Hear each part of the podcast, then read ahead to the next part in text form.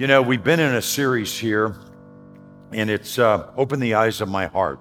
The importance of this series for me as I walk through this is that I want God to open the eyes of our hearts. That God's word says that He enlightens the eyes of our hearts, which means, you know, we're like those puppies. The eyes open up and we can finally see, and the light comes in and things become clear and so forth. And that's where we're at right now, is opening the eyes. And the whole series is Will you help us to see with the eyes of our hearts? Our message today is, is very simple. It just says, Holy Spirit, help me to live a life of honor. You know, Billy and I served in the military for a lot of years. She was just, I think, right out of high school when I married you, right, in Kentucky. And bottom line is, um, honor was such a big thing for the entire family. It wasn't just the person serving in the military, and so when I t- talk about this issue of honor, it means a great deal to me. But whatever it meant to me in the military, I want to tell you that it ramps itself up significantly when I talk about and understand what it means to honor God and be honored by God. Our, our big idea today is that God created each of us to live honorably in lives that bring honor to Him. That's how He created us. And we can go through God's Word and we, you know, at Summit Church, uh, this, this book right here is a big book. The nice thing about it, it's 66 of my favorite books. Okay? And there's a lot of things in here that God speaks to me on, and then He turns around and he, I see the same thing again, and He teaches me something more with that same thing. I just want God to open the eyes of my heart to understand the power of living a life of honor. And that's really critical when we think about it. You know, it's one thing to look at the word honor and we, we think we understand that, what it means to honor one another, to be honorable people. But you know, one of the words that jumped out at me when I, when I wrote that and just kind of prayed over that was, there is power in honor. And sometimes we do not associate the word honor here with the fact that God wants to entrust and empower us as his sons and daughters to do the work of the kingdom here on earth. And so that's not something he says just to be meek and mild and shrivel up in a corner. But he says, I'm going to give you power. And there is power in living a life of honor. There is power in being men and women of honor. Our scripture for today comes to us from John 5 22, 23. He says, Moreover, the Father judges no one, but here's that word, has entrusted, given the trust to, which goes with the power, all judgment to the Son, that all may honor the Son just as they honor the Father. And whoever, whoever does not honor the Son doesn't honor the Father who sent him. Now, it's easy to look at that and think of it one way that this omnidirectional honor, that we were created just to honor God. But God wants us to understand that this street runs both ways. And what he means by that is, is that God is saying to us also, he's honoring us in the process.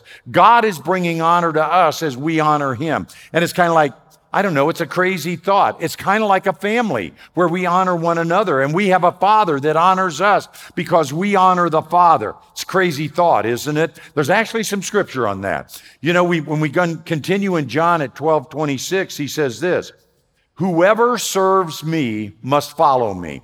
And, and let me just take pause for a second. Whoever serves me does so by living a life that's that follow part of this thing. It's not this mindless wandering in a sense that, well, I'm just following Jesus. No, that's not what God's called us to.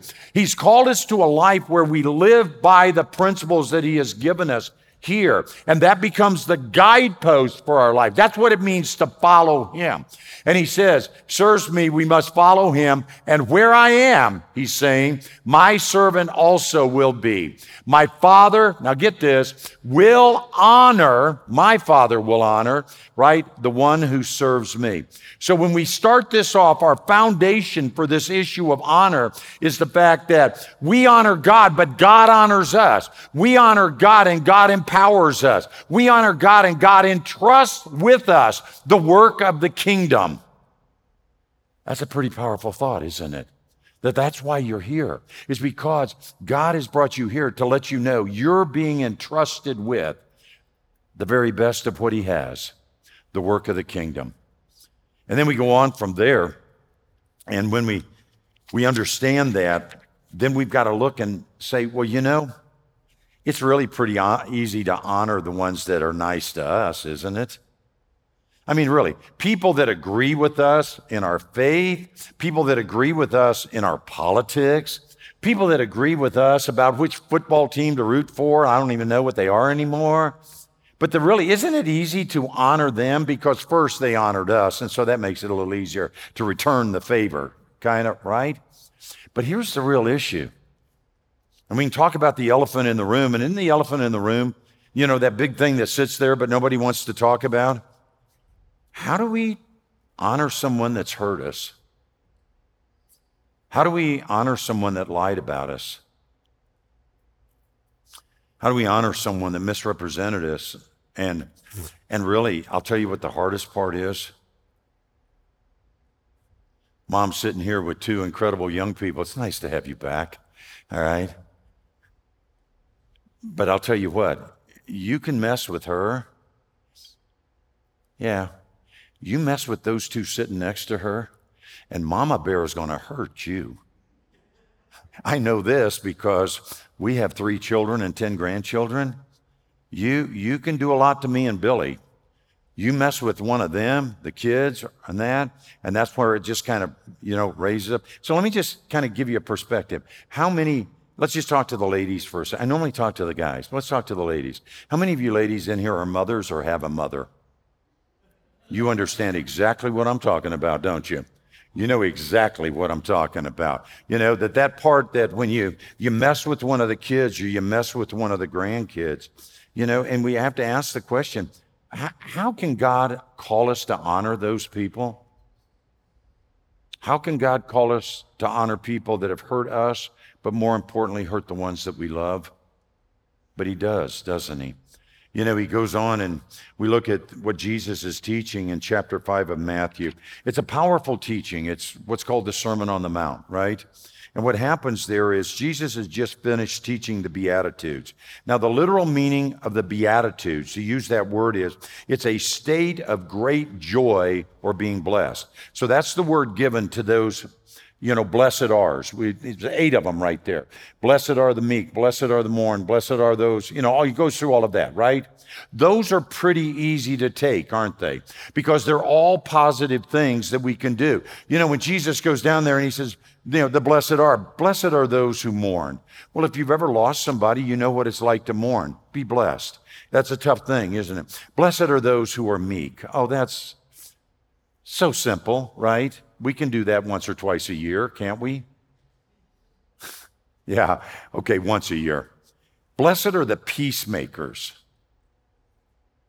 You know, it's easy to be a peacemaker when it doesn't involve you and you're helping two other people make peace, right? Because isn't it that situation where you look at them go, I can't understand why you can't do this? Here, let me step in the middle and help you with this process. So Jesus is giving us in the Beatitudes all of those. But here's what he follows it up with, right? Then at the very end of that, he adds another blessed. You ready? Here's his blessed here. Blessed are you when people insult you. Wait a minute. Didn't we just cross a line? Blessed are you when people insult you, when they persecute you, falsely say all things evil against you because of me. Jesus telling us this. But then he goes with this rejoice and be glad. That's a tough one to follow that with, isn't it? Rejoice and be glad because great is your reward in heaven. For in the same way they prosecuted the prophets who were before you. As I told you when I started off, you know, we're standing on the shoulders of great men and women that have gone well before us in the faith, aren't we? I mean, we can look at the John Wesleys and we can look at the William Wilberforces, George Fox. I can start naming all of these amazing people that went before us. But then I can do the same thing, and we're going to do that next week right here at Summit Church. We're going to look at 40 years and see video clips from great men and women that have come from Grace Community and Summit, and we're going to celebrate that. But I can't tell you enough how humbling it is to stand here on this platform. It's, it's not just some wood that they put here. This represents the standing on the shoulders of incredible people that have been here And saints, let me just tell you something incredible people that are still here. Do you understand? This is who we are as a family. And so when we look at this here, Jesus is saying, look, they've done it to people that followed me before you, and they're going to do it to people that follow me after you. And you're just part of a long line of people that God is raising up in his kingdom as his sons and daughters. Now, to some, that may bring a little comfort, but to others, they're going, man, Jesus, come back quickly, will you? But the reality of that is there's still a lot of work to be done, isn't there? And so when we look at this and what he says here, really, blessed is when we are insulted and when we are persecuted, when people say things about us. So, what we haven't done so far and we need to do now is then let's talk about what it means to honor someone. What does it mean when we use that word? And, you know, one of the things that I find very often in conversations is because we all speak English, we think we understand the meaning of the same words the same way. Everybody does. We know generationally there's difference in how we say things and so forth, and all that goes with that, and, and so forth. So let me give you a working definition. And the working definition for me is simply this to honor one another, okay? We come into agreement with God regarding that person's identity, value, and calling. To honor someone, honor one another. We start by coming into an agreement with God, right, regarding that person's identity, their value, and their calling. When I look at this here, he doesn't say come into a, you know, this doesn't mean we come into agreement with just the ones we like that treat us well. God is also saying this about the ones, I'll say this delicately because delicacy is, you know, to be delicate is something they taught me in a Ranger battalion, so I'm trying to work on that. You know, the ones that are stinkers, you know, and we've all got them in our lives, don't we? We've got the people that we can't understand why they feel the way they do politically. We can't understand why they feel the way they do, or faith wise, or if they say they're a Christian, but they're there's nothing that shows from that, right? Just stinkers. And so, this idea out there that we're to honor everyone, it gets a little tougher when we talk about the word, well, let's start with everyone, because God is calling us to do that. Now, what when I'm saying this here, my definition and what I'm working on is, and I got to learn to like everybody. You know, one of the things that's confusing is people think, well, I've just got to like this person, then I can learn to learn to honor them. I think God calls us to do something else. In none of the scriptures that we shared did it start with, first, what I want you to do is spend time and learn to like them. Your world will be a lot better place when you learn to like them. And after that, I'll teach you how to honor them. It's not what God's saying to us, is it? Everything God's saying about honor is reflected to Him. Are we honoring God in this relationship? Are we honoring God in our marriage? Well, when I, when I say that, to honor my wife, I can say, well, you know, I brought you flowers last week, or I, you know, all the things here, I honor you. But if I'm not agreeing with God about who my wife is as a person, it's very difficult to truly honor her. If I'm not agreeing with God about her identity, her gifts, her calling, what God has done in and through her, and I'm not agreeing with God with that, it's very difficult for me to truly honor her, isn't it? Well, the same thing is true with people we don't like that have hurt us, that have wronged us, and there's things like that that we work through. We've got to get these right. You know, and you say, well, Chuck, that's still a stretch, isn't it? I mean, for everybody. We studied a scripture a few weeks ago in Jeremiah 1 5, and we broke it down into three parts. And he says this Before I formed you in the womb, I knew you. Before you were born, I set you apart. We appointed you, I appointed you as a prophet to the nations. Now, what was neat about that is we talked about before you even created in your mother's womb, we talked about while your mom was pregnant with you, and we talked about then after you were born. God's got you in all these seasons, right? God is speaking that to all of us, and that's not just to us followers of Christ. Now, let me tell you how sometimes we respond as Christians. We talk about how much we believe God's word. We talk about how important God's word is, right? But it's interesting as I talk to people, and sometimes when it comes to this issue of honoring, and coming into an agreement with God so we can respect, we can honor, we can treat people because they are a child of God, whether they realize it or not. You know what it seems like sometimes? It seems like we've got this split in Christianity. Forget the ones out here. Just let's just talk those that call themselves Christian. Between over here they talk about, you know, creationism and evolution. Let me just break this down. Okay? It's like we have this feeling that when we know Jesus, we're so special, we had to be created by God right? It's like my wife tells every one of her kids individually, You're my favorite. I'm sorry, I let that out in case they see it. But they know. Our daughter actually took a text where Billy sent that to her, thinking, you know, the kids could keep a secret, and she tells them all. And she's the only mother or grandmother that does that, isn't she? Just say yes. And then our daughter texted to the two brothers and said, See, I've told you all along, right? But it's this idea that as Christians here, we believe in creationism, that we were created by God. We were molded in his hands. God did this, didn't he?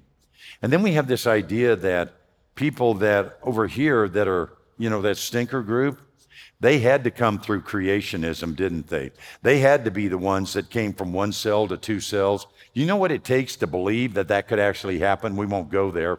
But the idea that they were created with those cells and cells, and then they became this animal or this thing and this thing, and eventually they became monkeys and baboons, and then they became us.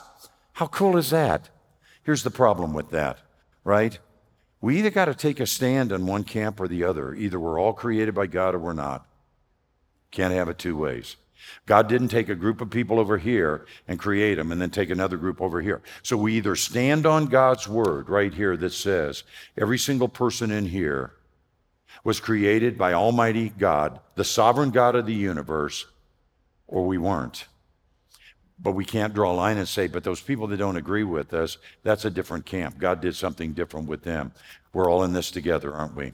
So when we talk about this idea of honoring, then we're talking about then let's come into agreement with God. Can we do that? Let's come into agreement with God that if they're on this earth, a breathing person, they were created by God. They can have different political views, different religious, but we know this God is still the supreme God of the universe, isn't He? And that's why we're here.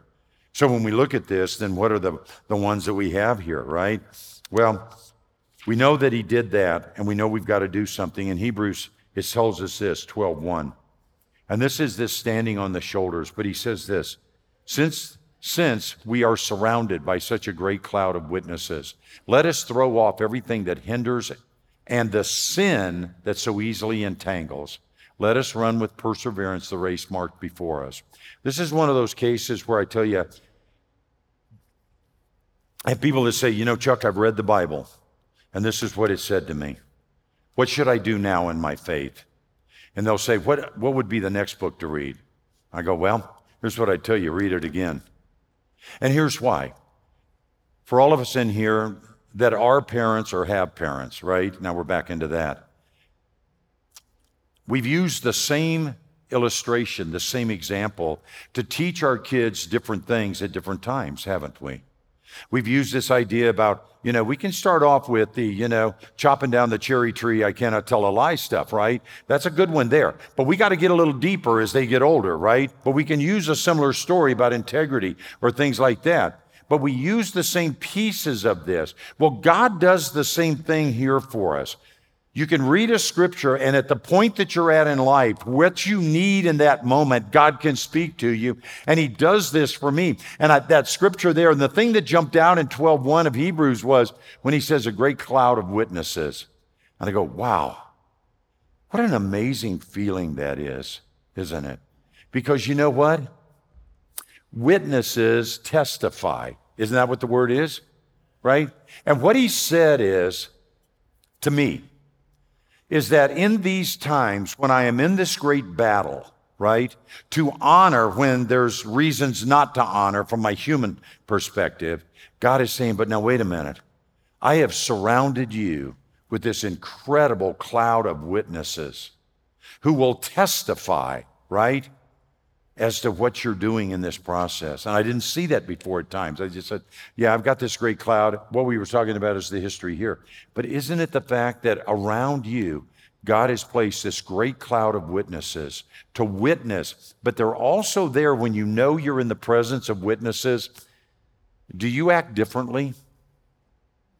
If you're by yourself or with just that one person and you make a decision on how you talk to them or what you say, right? Do you act differently than when you're surrounded by a great cloud of witnesses? People that are there and you know they're going to testify about this. Do we not ramp up our game a little bit on that thing? Do we not check our speech on that a little bit? Do we not think about what the right thing to say is or the right way to treat them? Because, you know, we're surrounded by these witnesses. Now, here's the thing that hit me. For me, Chuck Stecker, every time I think, look, I can say whatever I want to say because if they repeat it, I can deny it. Right? I don't know if you've ever had one of those moments, but I have. But then when I think that I'm not by myself and I can't deny it because God has promised around me this faith relationship with this great cloud of witnesses that are there and prepared to testify to who? Well, God says they're the witnesses. He's not the judge, but the Son is. That makes a lot of difference for me. Have I got this thing right? Oh my goodness, no. Please don't think anything I'm saying is telling you, just watch how I do this. I got this thing nailed. One of the things I love, one of the many things I love about being here at Summit Church with you, we're on a journey together. Whether this is a first time for you or an early time and you're checking us out, whether you've been here for a while, whether this was your church for a while and we're so glad to see you back. We've got all of these things, don't we? But do you know every single one of us? Do you know we're on a journey together? And none of our journeys are meant to be better than the other person's journey. Get this. God's got us on an individual journey here, but we were meant to do it together, but not tell each other, my journey's a lot better than yours. I'm a lot farther down the road than you are. Every time I think that, God reminds me of how far I've got still to go, and I'm not anywhere near it yet. So I don't want you to think for a moment, and I know the hearts of our elders, I know the hearts of our staff and our dream team, and I, and I believe you're going to get the same answer from us. Whether you're a young man or a young lady, whether you're here married, whether you've just, you know, all of those things, right? We're all on this journey together. And at Summit, we want to journey with you on that, on that walk that you're on. So here's what's the thing he tells us. He says, okay, you know, what we've got to do is, he says it's the cloud of witnesses, but he says, throw off everything that hinders or the sin that so easily entangles us. Two things that he tells us there. He says, get rid of those, avoid those. Here's the something that I want to tell you. When he tells us everything that hinders us, some of the translations say the weights that you carry.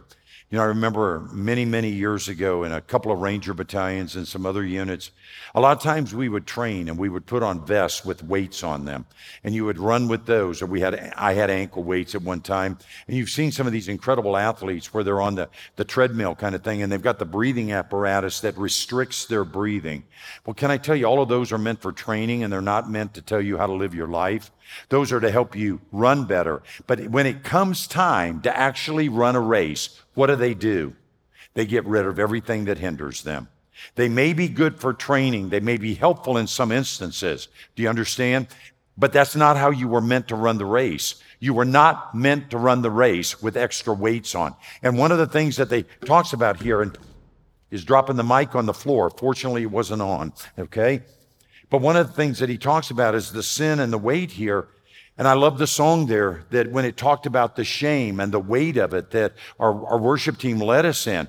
You know, there's so many things. It's not just our sin here, but even that word shame, what that means, that weight that we carry that we haven't let God resolve for us. And so we talk about this part here is what are some of the things that just hinder us or is just sin? Now, let me just tell you I'm not an anger management guy. Had a conversation with a young man this week. We were talking about anger, and he said, Well, I just, I just need to learn to manage my anger. And I said this in love. I would never say this to a lady, but I said this to him because we were sitting there. But I did say it with kindness and love. I said, That's one of the dumbest things I've ever heard a man say. Do you listen to yourself when you say these things, or you just spew them out and you think I'm supposed to go, Oh, yeah, great idea? You don't manage anger, you don't manage it. If you manage that, then that just means I'm okay in having it. I just want to control where I use it. You know what I mean? And I said, if you'll manage your anger, you'll manage your sin. All you'll say is, I'm okay with a little sin as long as it doesn't hurt anybody, as long as my family's okay, or maybe it is, as long as nobody knows about it and I can just manage this, right? Well, he's saying right here, that's not the case. Throw off everything. If it's in your life and it separates you from the walk that God wants for you, get rid of it. It wasn't meant to be in your life. But he's also telling us, and I'm telling you, let's come back to the fact that we're in this journey together. That's why we have community groups. That's why we have all kinds of opportunities for us to grow. We're on this journey together. And what is that journey? I think a large part of that is to grow. But in growing, it's get rid of everything that's a weight, everything that's a hindrance. And you know what? Deal with sin if you need to do that, which, by the way, we all do, don't we? So let's deal with that. So there's three things here I want to tell you that specifically that I find that, you know, kind of hinder us in the process. And those things are gossip, retaliation, and living self centered lives. Gossip, retaliation, and living self centered lives. Let's just go through these things. I know there's a lot of other things we could have thrown out. Maybe I'm just dealing with stuff for me and you just get to listen in on the conversation. Okay? But this issue of gossip, let me give you a couple of things on gossip. Gossip is a person who habitually reveals, right, personal or sensational facts about others. Personal or sensational facts about others. It's like, you know, I know something you don't. Let me share this with you, right? But there's another part of this. And, and the part that jumps out on me on this is this casual or unconstrained. Well, it's just in the flow of things. We say things, don't we? Unconstrained conversation or reports about other people. Get this typically involving details that are not confirmed or being true. One of the things that's helped me in this process, and I wish I could tell you, gee, everybody, I, um, I've done this four times and I've got this thing nailed now. But one of the questions that I ask myself, and sometimes when I've made a mistake, I have to ask myself afterwards and rephrase it. But the question is this whose story is it to tell? Whose story is it to tell?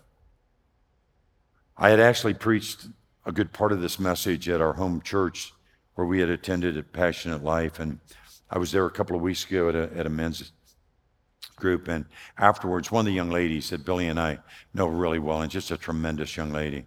And she said, Chuck, if you could pray for, and she named the people. And she said, I can't talk about it.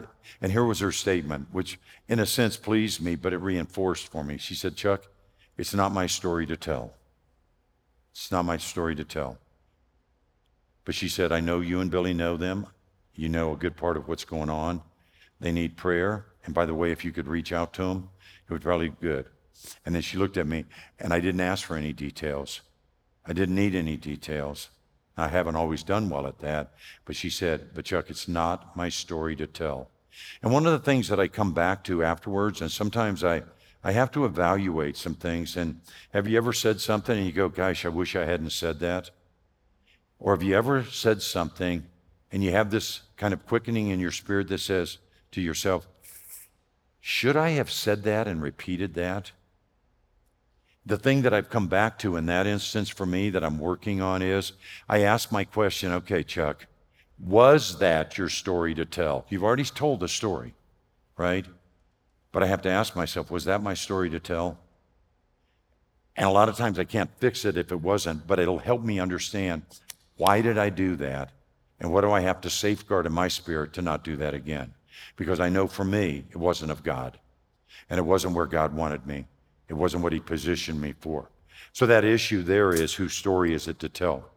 Here's the second thing this, this issue of retaliation. We've already talked about the moms and messing with their kids or messing with their grandkids.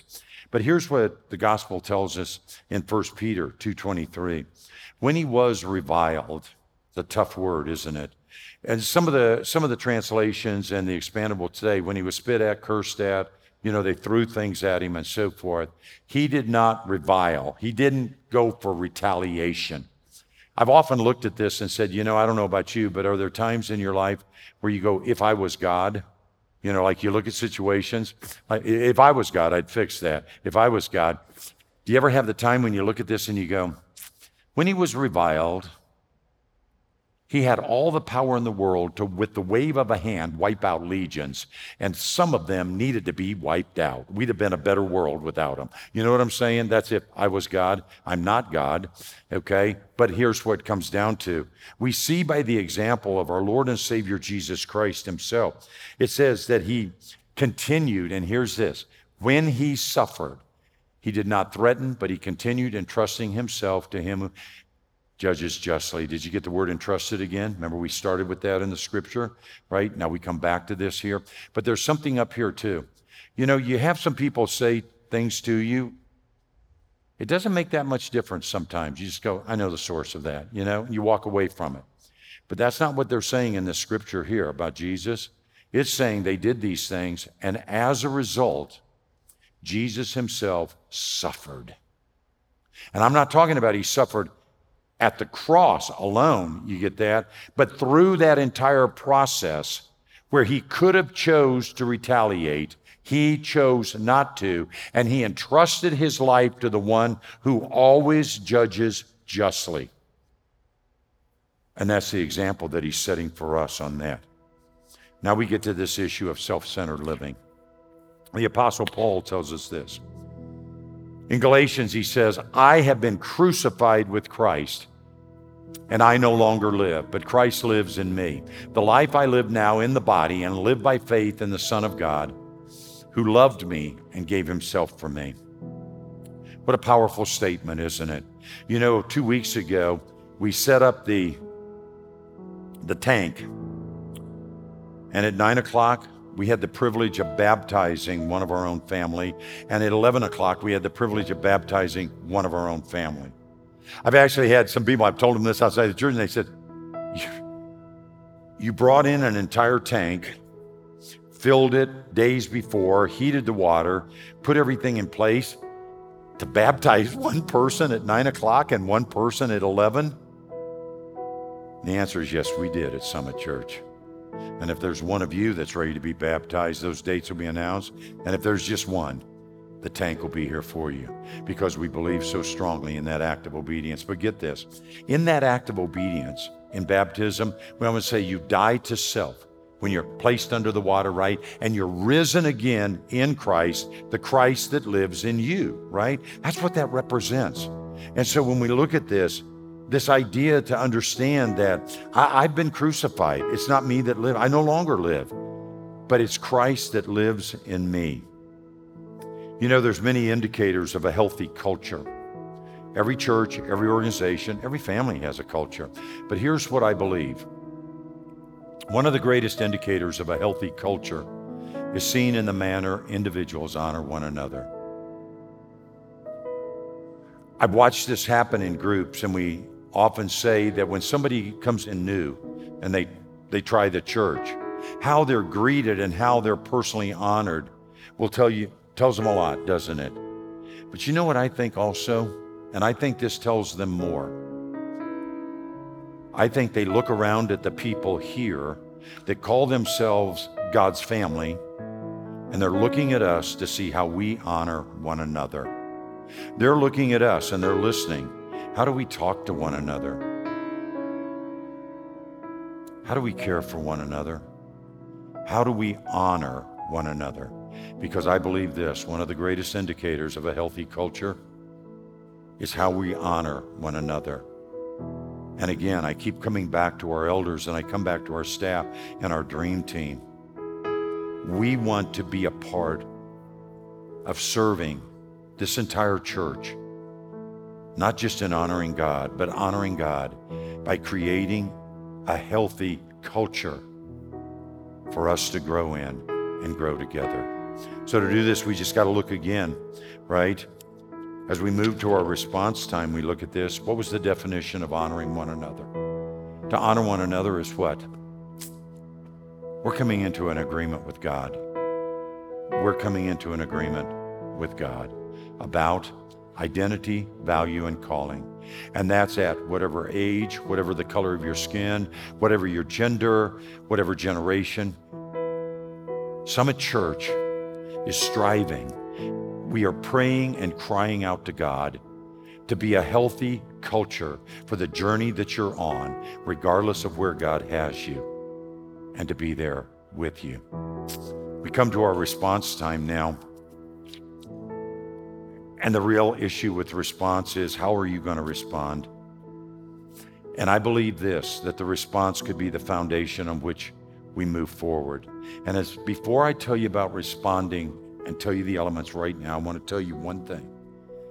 And I've shared this with our leadership and our team. I believe that these next few weeks, the spiritual warfare in our nation, in our church, is going to be enormous. I believe this. I believe that the division that we have in our nation today, politically, we haven't seen a division like this since Vietnam era, the 60s, Viet, Civil War. I think Satan wants to capitalize on that, to tear families apart, to attack churches, and everything that goes with it. I want to tell you this God doesn't have a problem with politics, I don't believe. But God wants our politics to be shaped by our faith, not our faith determining, to be determined by our politics. Here's what I want to tell you. I'll go political. You ready? Vote. It's a very private matter. How you vote, what you vote for, is your personal decision. It's not something you need to share. But I'm going to ask you to do this. I believe it's important for our nation. Would you vote? But vote with your heart and vote with your faith. Nobody needs an explanation for that. Vote with your heart, vote with your faith. But I would also tell you this. We need to be in fervent prayer over this time frame. We really do. And I think coming up to the election, which will just follow our 40th year reunion, our 40th year legacy weekend, I just feel like things could be very ugly. But in the worst of times, the smallest of light shines the brightest. In the most difficult of times, here's what I believe God gives us the greatest opportunity. When things are at their very worst, God gives us our greatest opportunity to live as sons and daughters of Almighty God, our Heavenly Father, and represent Him well here on earth whether it's in our schools, our workplace, our home, and our neighborhood. Let this be seen as the greatest opportunity we have seen in a long time. But I believe this we have to be honorable people to do that. And we have to live honorable lives with one another. As we come to the time of our response, I'm just going to ask you how is God calling you to respond? Are there people that perhaps you need to ask for forgiveness?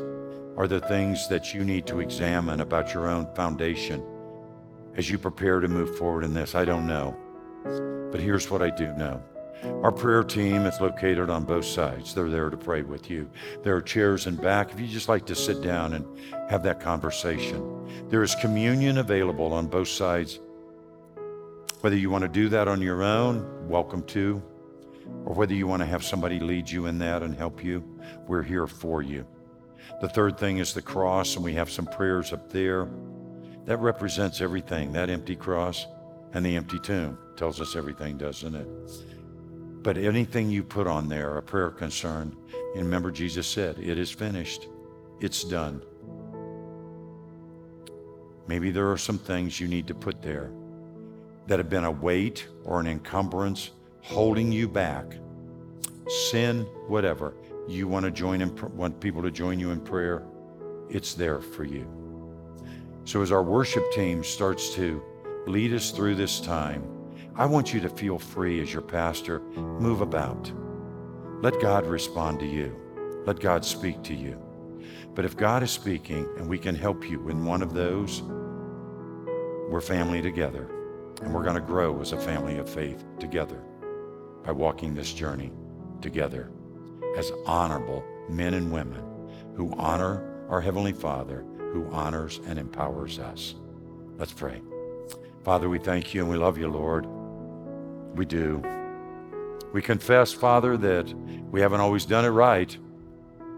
Could have been yesterday or the day before, even. But we're here today, Father, and we're asking you, have your way, Father. Have your way.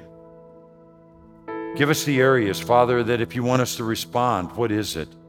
Whether it's with the prayer team or just taking communion or to put something on the cross or just to sit where we're at, stand. But Father, give us the courage to respond in a manner that will bring honor to you. Father, I thank you that you are here. You have been here for us, and you will stay here for us. And we give you thanks. In the name of our Lord and Savior Jesus Christ, and all of God's family said, Amen.